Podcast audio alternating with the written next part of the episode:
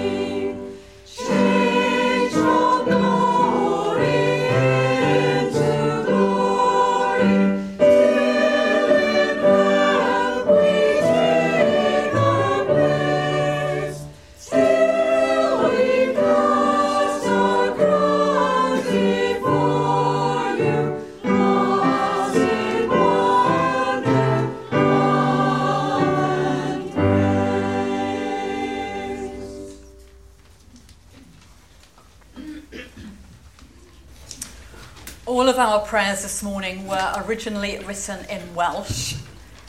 I'm not even going to try to read them in Welsh. I haven't a clue where to begin, and it would be rather unfair to ask Jeff to read them all. So they will be in English translation. And after our opening prayer, we'll join together in the Lord's Prayer in our own first languages. So let's pray together.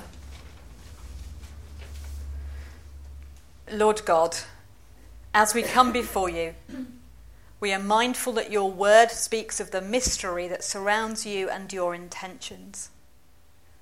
A mystery that has been kept hidden through the ages, but in Christ is now disclosed to your people. And so, although we are still unable to fathom all the mysteries that surround you, we come before you in faith and adoration, wonder and thanksgiving. You are the God of wonders who created the universe. Yet you know even all the birds of the air, and not one sparrow falls without you noticing. You are the God who is everywhere, yet always by our side.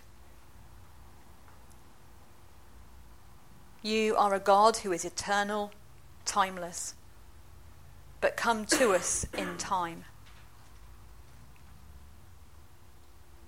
You are the God on whom many have turned their backs, yet we see your face whenever we seek it.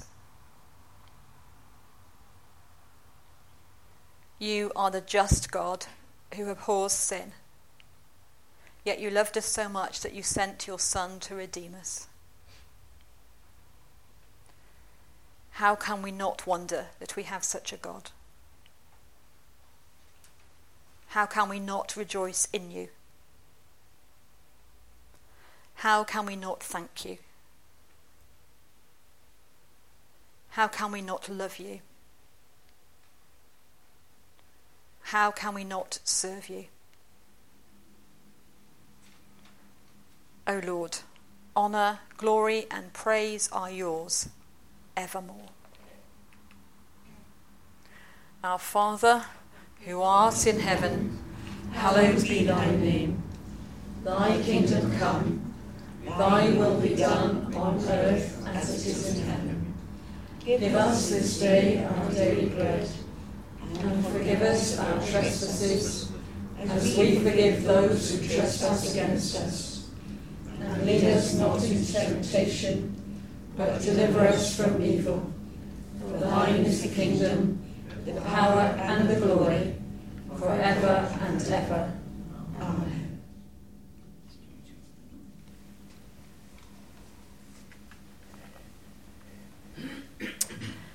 In the beginning, People sat around fires and told stories, recited poems and sang songs.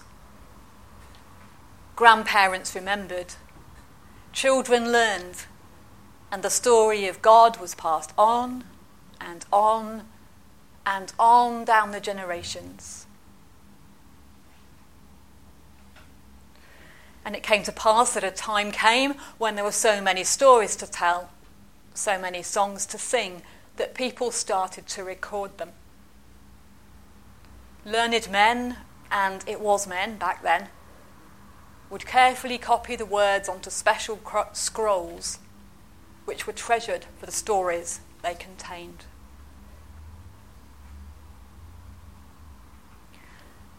Time passed, and when Jesus had grown up, scrolls of the stories and songs had been collected and translated from Hebrew to Greek.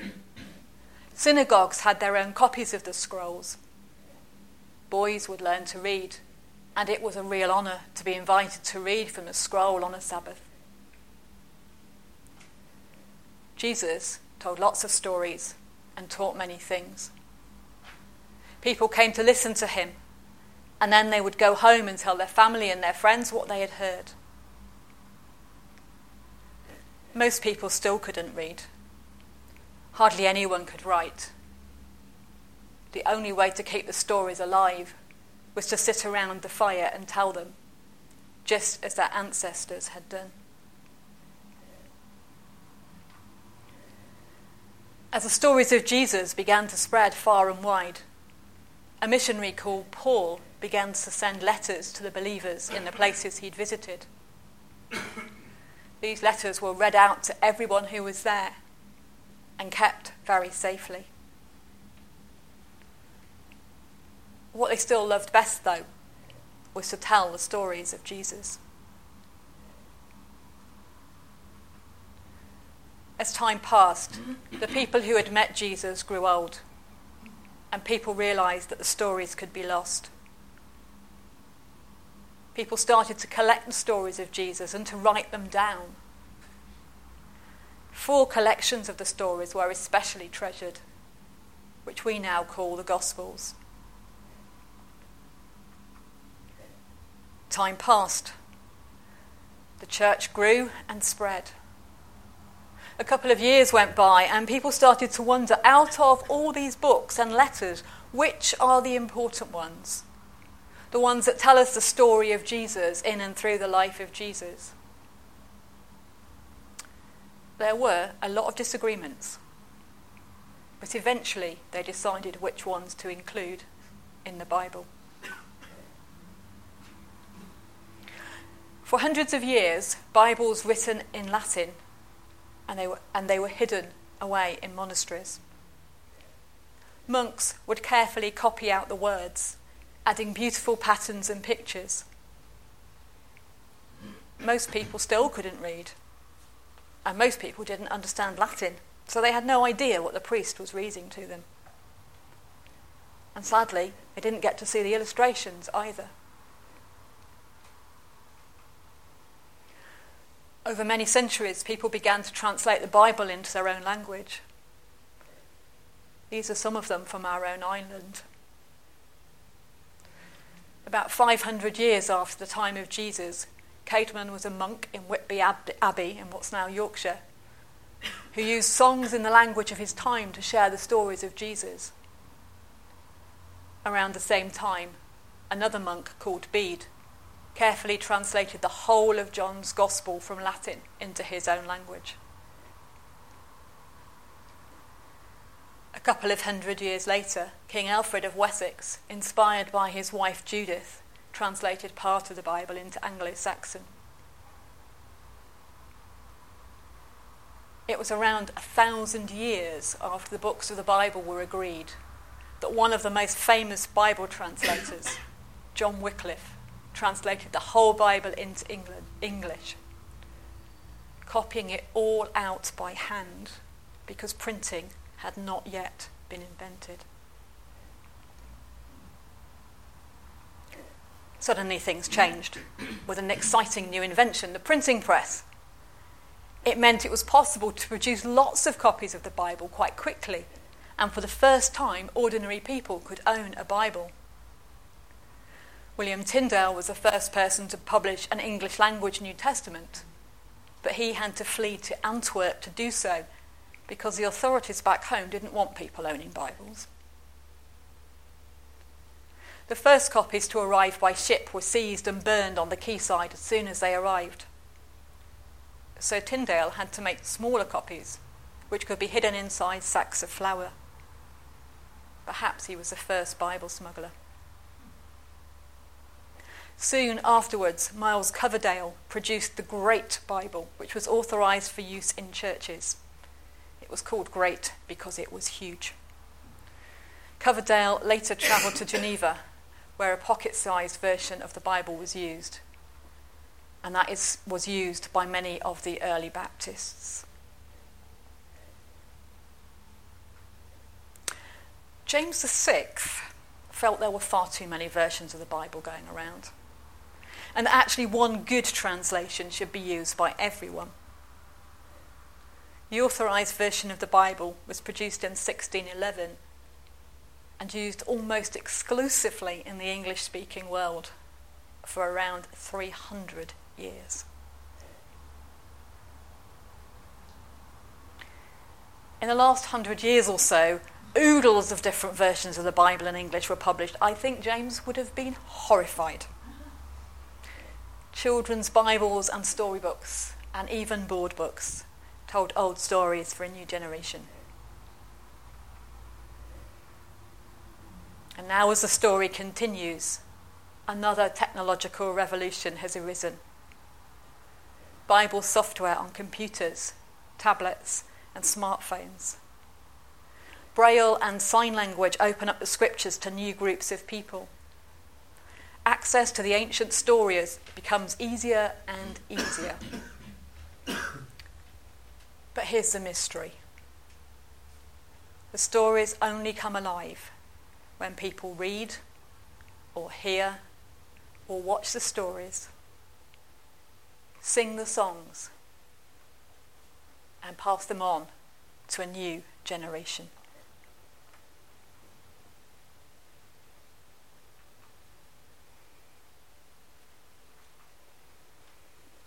We sing again, all God's people come together, worship the King.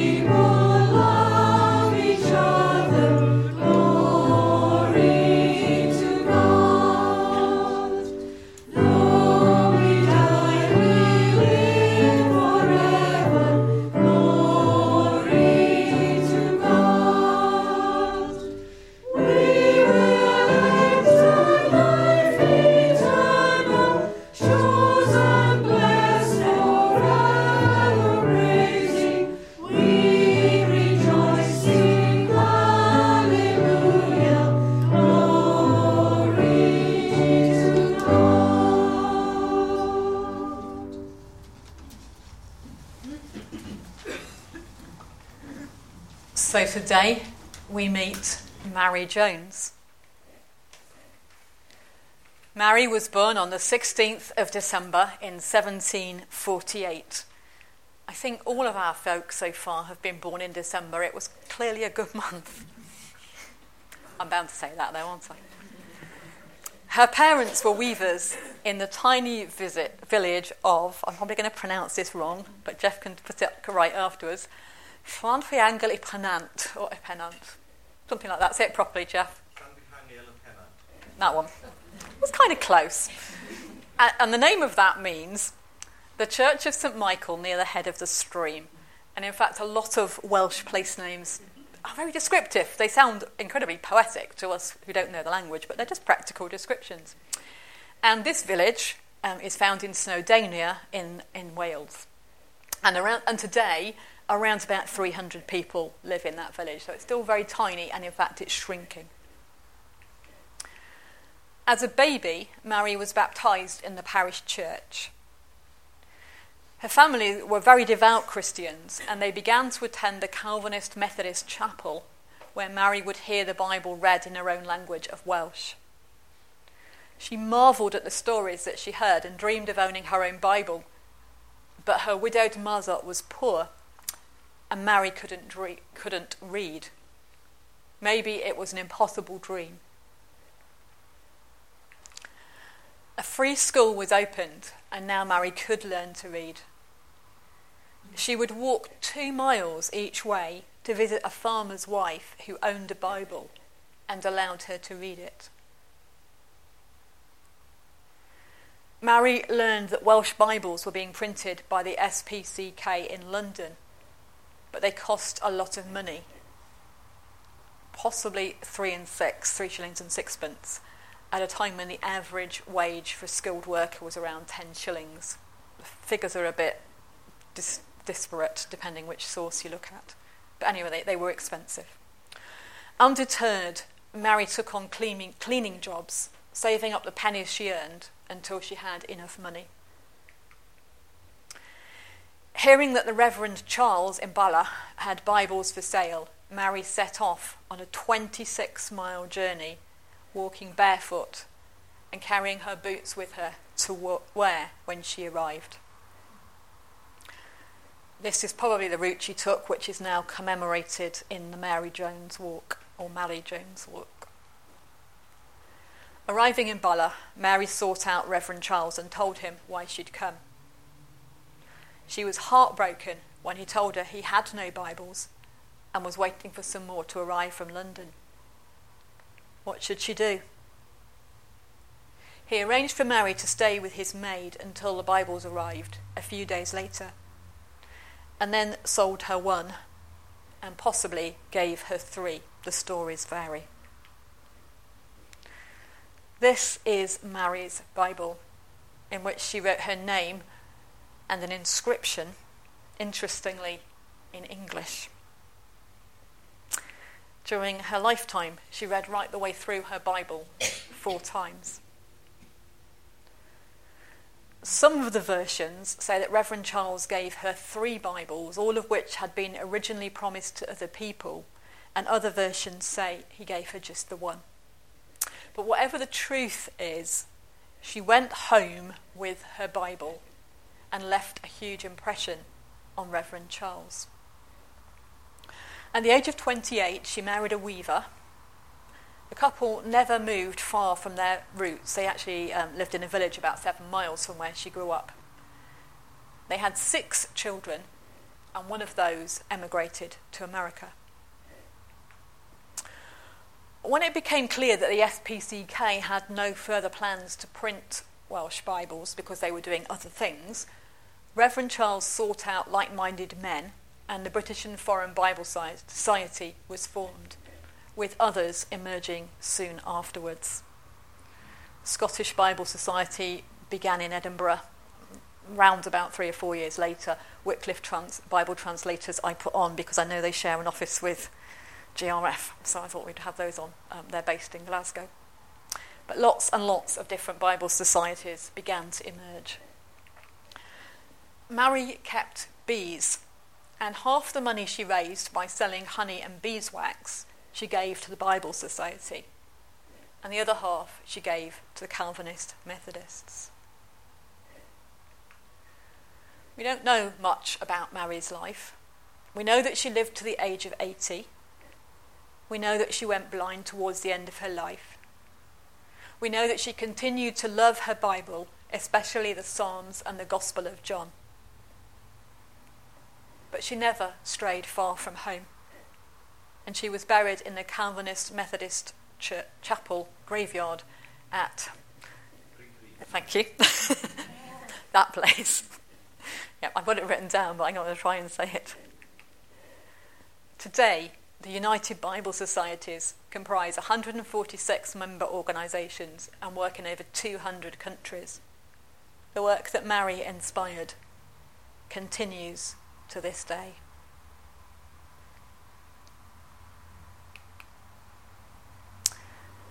So we're going to sing another amazing Welsh tune, um, although this time it is with English words written by a, an English Baptist minister who does have connections with Wales, so it's kind of okay. Open this book that we may see your word embodied in the drama of the earth. And in order to make it fit the tune, we need to sing the refrain twice. Thanks, Leo.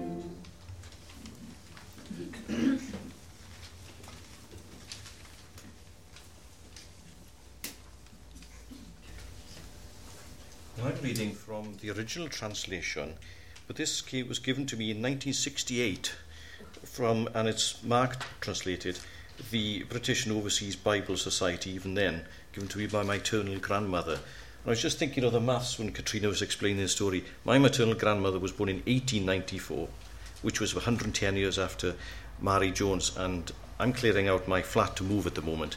And I have a family Bible that she was handed down from her ancestors, uh, and so she would have been well over 100 years old now. So that Bible probably dates back to about Mary Jones's time and it's in my flat. So it's been handed down probably by four or five generations. Anyway. Yr efengil yn ôl Sant Iwan. Yn y dechreuad yr oedd y gair. A'r gair oedd gyda diw, a diw oedd y gair. Hwn oedd yn y dechreuad gyda diw. Trwy ddw ef a wnaethpwyd pob peth ac heb ddwef ni naeth bwyd dim ar y naeth bwyd.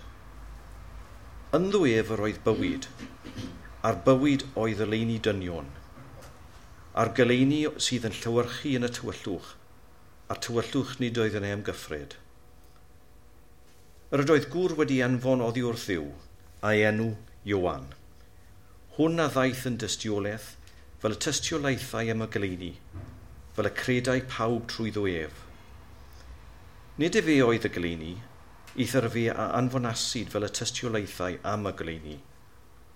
Hwn oedd ydyw y gwir o leiddi, yr hwn sydd yn gyleio pob dyn ar y sydd yn dyfod i'r byd. Yn y byd yr oedd y fe, a'r byd a wnaeth bwy trwy ddwef, a'r byd nid adnab. At ei eiddo ei hun y daith, a'r eiddo ei hun nis derbyn ef ond cynifer ag ai derbyn iasan def, ef ei aroddau sydd i'n allu fod yn feibion i ddiw, sef i'r sawl a gredant yn ei enw ef. Yr ni aned o waed, nac o wyllus y cnawd, nac o wyllus gŵr, eithro ddiw. Ar gair a wnaeth bwyd yn gnawd, ac adrigodd yn ein plith ni, ac ni ewelsom ei ogoniant ef, gogoniant megis yr unig degedig oddi wrth y tad. Yn llawn gras a gwirionedd.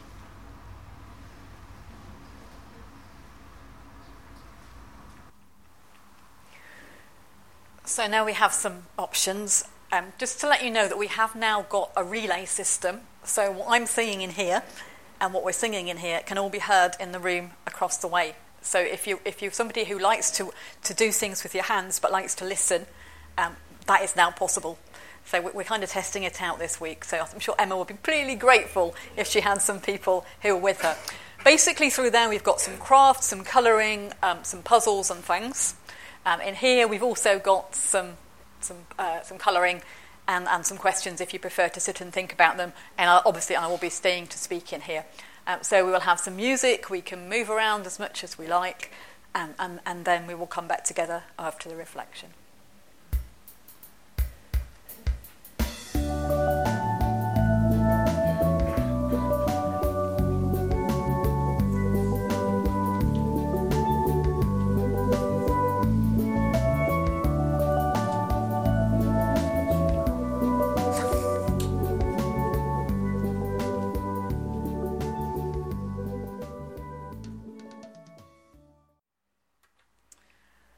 First thing that struck me about Mary Jones was how much harder I had to work to uncover her story than that of Mary Slessor and David Livingstone. Whilst there are quite a lot of children's books that tell of her trek to Bala to buy a Bible, there are no biographies.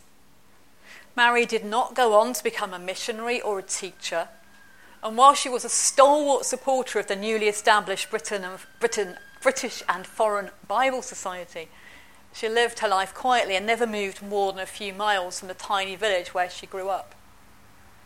She was a devout Calvinist Methodist, a mother, a weaver, a beekeeper. Just an ordinary person living an ordinary life.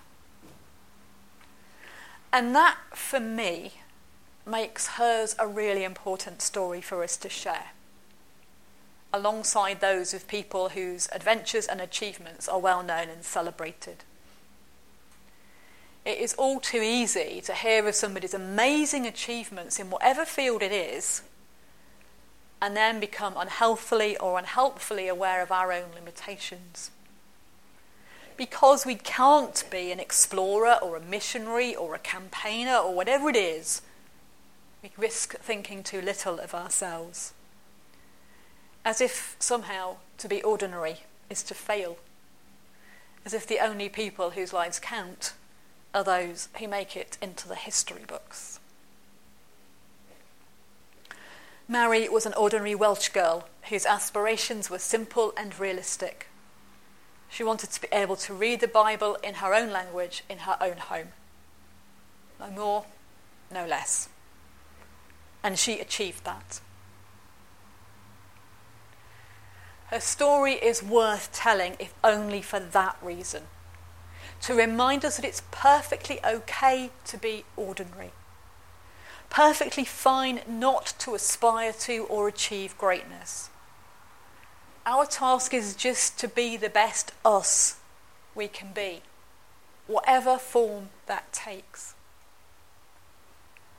And I think recognizing and naming that helps us to avoid the unhelpful traps of either inferiority or superiority, comparing ourselves to other people.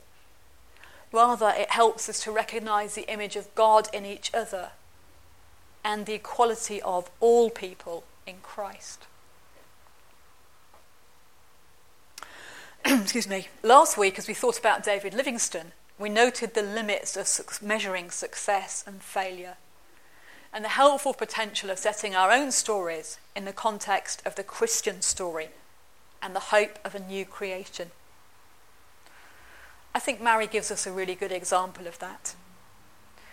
She may not have achieved very much, humanly speaking, but her determination influenced Reverend Charles in Bala. And her story quite probably alongside other similar ones, led to the emergence of what is now a global enterprise to make the Bible available to people everywhere in their own language. A process that still goes on. There are many, many languages into which the Bible has yet to be translated. A drop in the bucket, perhaps, an insignificant story, but part of something incredible and wonderful. I wonder who they are, the Mary Jones that we have met along the way. who are the people whose ordinary everyday lives affected our own or those of others for good? Early this morning, I just put a quick post up on, on Facebook because I'm a bit like that, sharing what we were going to be doing this morning. And our friend Jim Gordon put a comment and he said, Gwyneth White would have loved that. He, she would have loved the Welsh hymns and, and, the, and the Welsh focus and the story of Mary Jones. And I thought, yeah, actually, do you know what? Gwyneth was a Mary Jones. Gwyneth was the wife of a man who was really important. But Gwyneth had her own story. And people like Jim will tell you to this day how significant Mary was in their lives. The ripples of Gwyneth's story go on through Jim, who's a pretty incredible theologian, and the people that he has taught and inspired and encouraged, and so it carries on. A little person doing what they do. In Gwyneth's case, I think cooking dinner for students at one point, but it makes a difference. So, who are our Mary Joneses? How can we be like Mary Jones for other people? What is it that we do or have done that has impacted somebody else has made a difference to their life? And so those ripples of our little thing continue to spread. A Welsh girl, inspired by her faith in Jesus, walked 26 miles barefoot to buy a Bible. I wonder what our faith inspires us to do. Nu Nusulan hergian, heavenriches ward, metades möchte an his modjethank. Werk ulder farer, swahe wundre hues, etche tristen, or onstella. He erest chop, erven barnum, heaven te rova, hallig shippend, tha middenjaard, mankinis ward, after tjöra firum.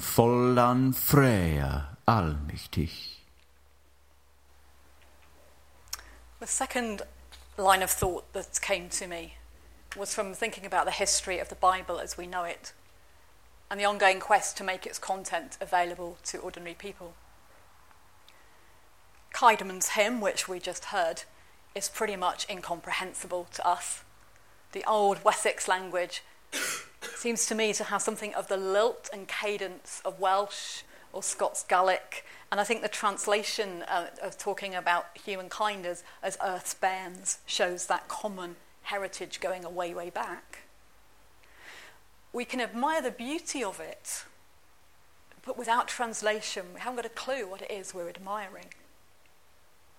And it was this dissonance that inspired Bede and Wycliffe, Tyndale, Coverdale, James VI, and countless others to make the Bible available in the language that ordinary people used. A recognition that if this book of books was to have meaning, people needed to be able to read it or hear it read in their own language and not be dependent on the interpretations offered by priests whose Latin might be suspect whose Greek and Hebrew was probably non existent, and who may well have been in the pay of the local lord. It's all very well that the prologue of the Gospel of John says, The Word became flesh and dwelt among us. But if the words we use to express that are incomprehensible, we undermine the very mystery we proclaim. According to the website of the United Bible Societies, you can get Bibles or part of Bibles in 542 languages, which sounds quite a lot to me. but there are actually around 6,900 languages spoken on this planet. In contrast to that, at the start of the since the sorry since the start of the 20th century, something like 80 different English language versions have been published. Some of them in more than one edition. Most of the, the sort of big wealthy countries will have at least one translation and probably two. But actually, some of those are very old. They haven't got up to date translations like we have. So it's really good, I think, for us to remind ourselves just the incredible privilege we have, not just to be able to have the Bible in our own first language, but if that language happens to be English, to have oodles of translations to choose from. Mary Jones was a keen supporter of the Bible Society, giving half the proceeds of her sales of honey and beeswax to fund its work. It's notable that when a special appeal was taken to produce a Chinese language translation for Hudson Taylor to take over to China, she donated half a sovereign, that's around about 50 pence equivalent in our time, but around about a third of a week's wages to that cause. Now, according to um, the interweb, which is not probably the most trustworthy thing under the sun, the average income or average wage, salary, whatever, in the UK is around £24,000. That's £2,000 um, a month, roughly, so £500 a week. So basically, we're saying that Mary, uh, sorry, yeah, that Mary gave the equivalent of a couple of hundred quid to the Bible Society. That's a pretty huge donation, isn't it? Again, she seems to me to be a helpful role model for us. She did what she could and wasn't discouraged by what she couldn't do. And it made me wonder what are the causes that are really important to us? Where does our regular planned giving go? And what about the occasional targeted stuff? What does that look like? I'm not saying we should all be giving £200 to every cause that comes along, not at all. But it makes, she made me wonder what is it that I'm willing to give to regularly? What is it I choose to give to occasionally.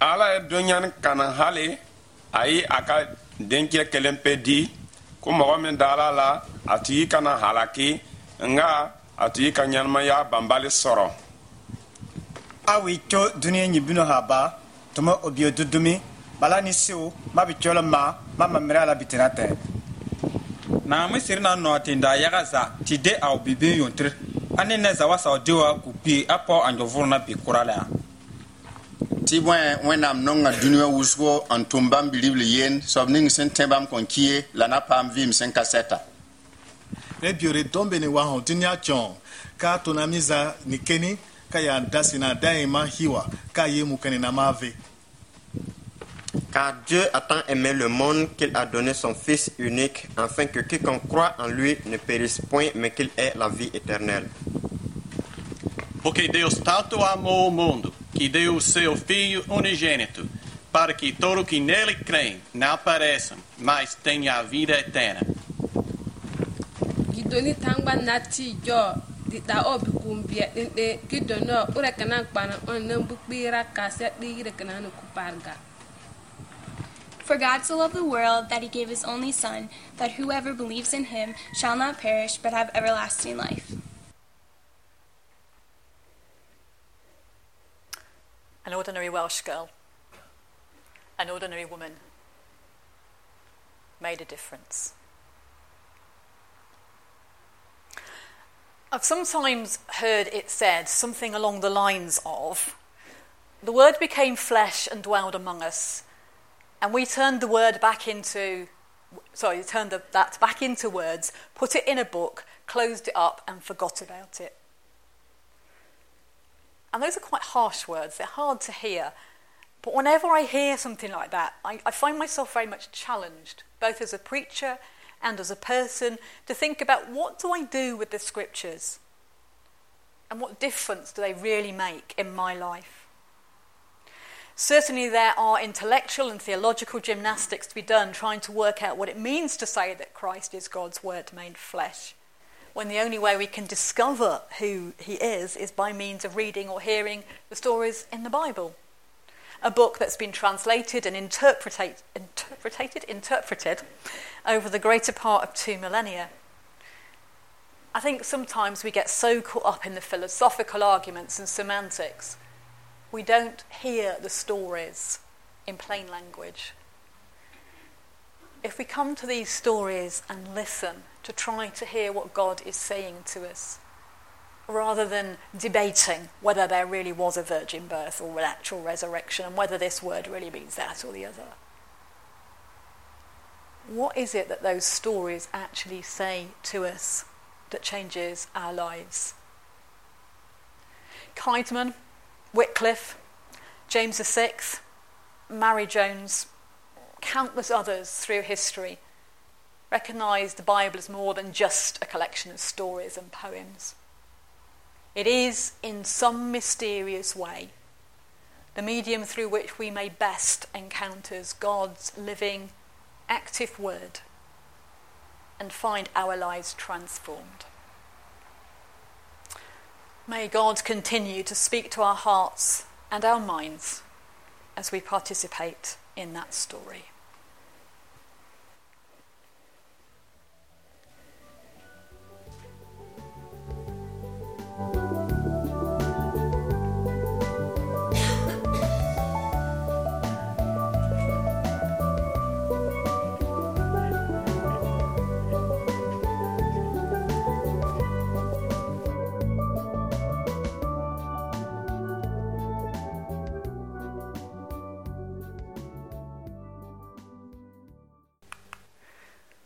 What a friend we have in Jesus.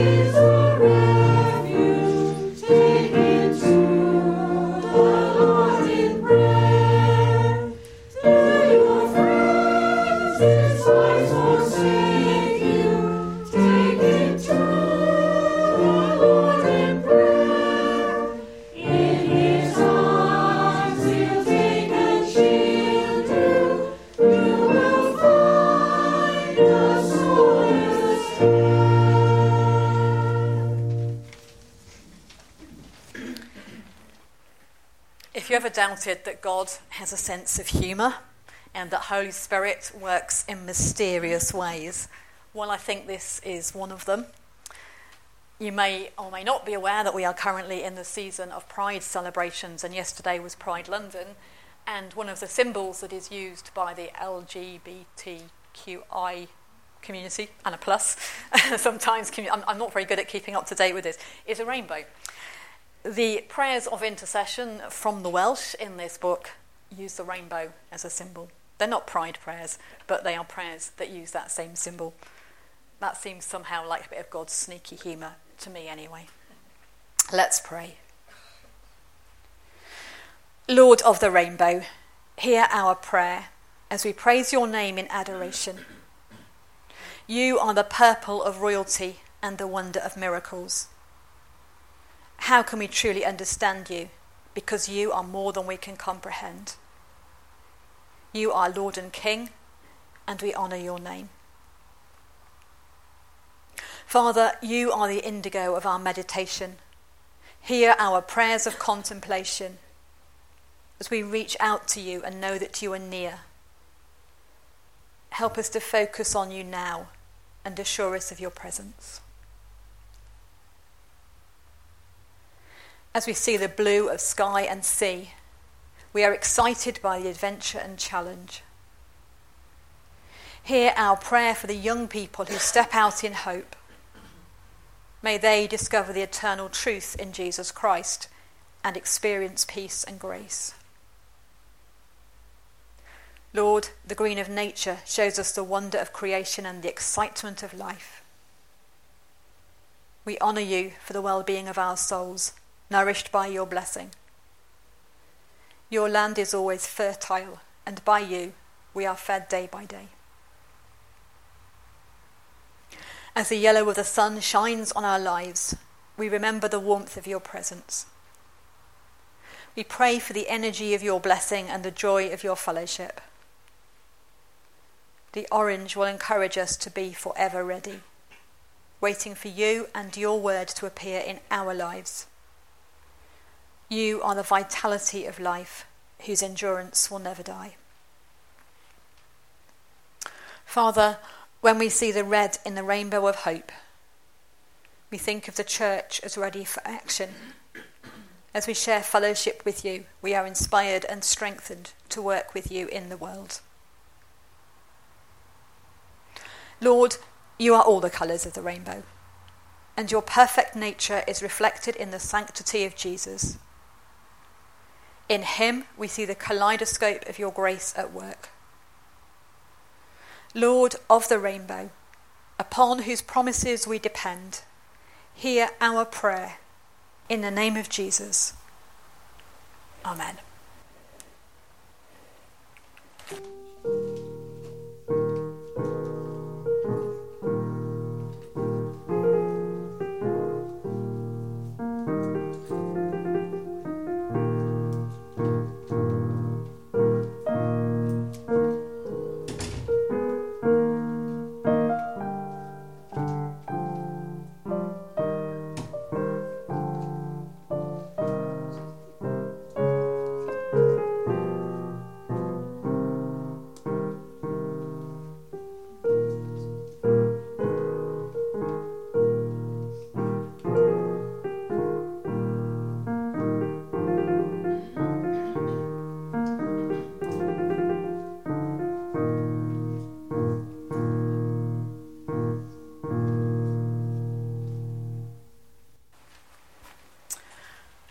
Loving God, we know that you gladly accept our gifts, great and small, planned and spontaneous. So as we bring these gifts, we ask you to help us employ them wisely, to continue to share the story of Jesus in a world in need of hope. Amen. And you can't have a Welsh themed service without this one. Guide me, O oh my great Redeemer. Let's take the roof off this place, or at least the floor of the next room.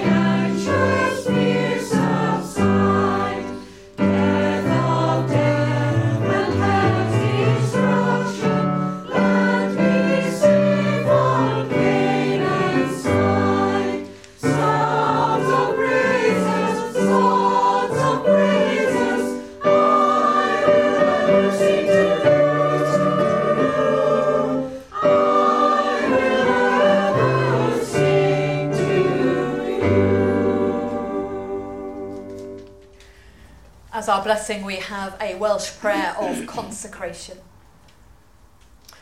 We were made to worship, to honour you and praise, to channel and to offer you glory all our days. Help us to respond, Lord, to all that you have done in loving and in guiding, in giving us your Son. Lead us as we journey to seek to do your will, our friend, our true companion, our guard and leader still. Lord, we humbly offer our lives, our service true, and all our gifts and talents to praise and honour you.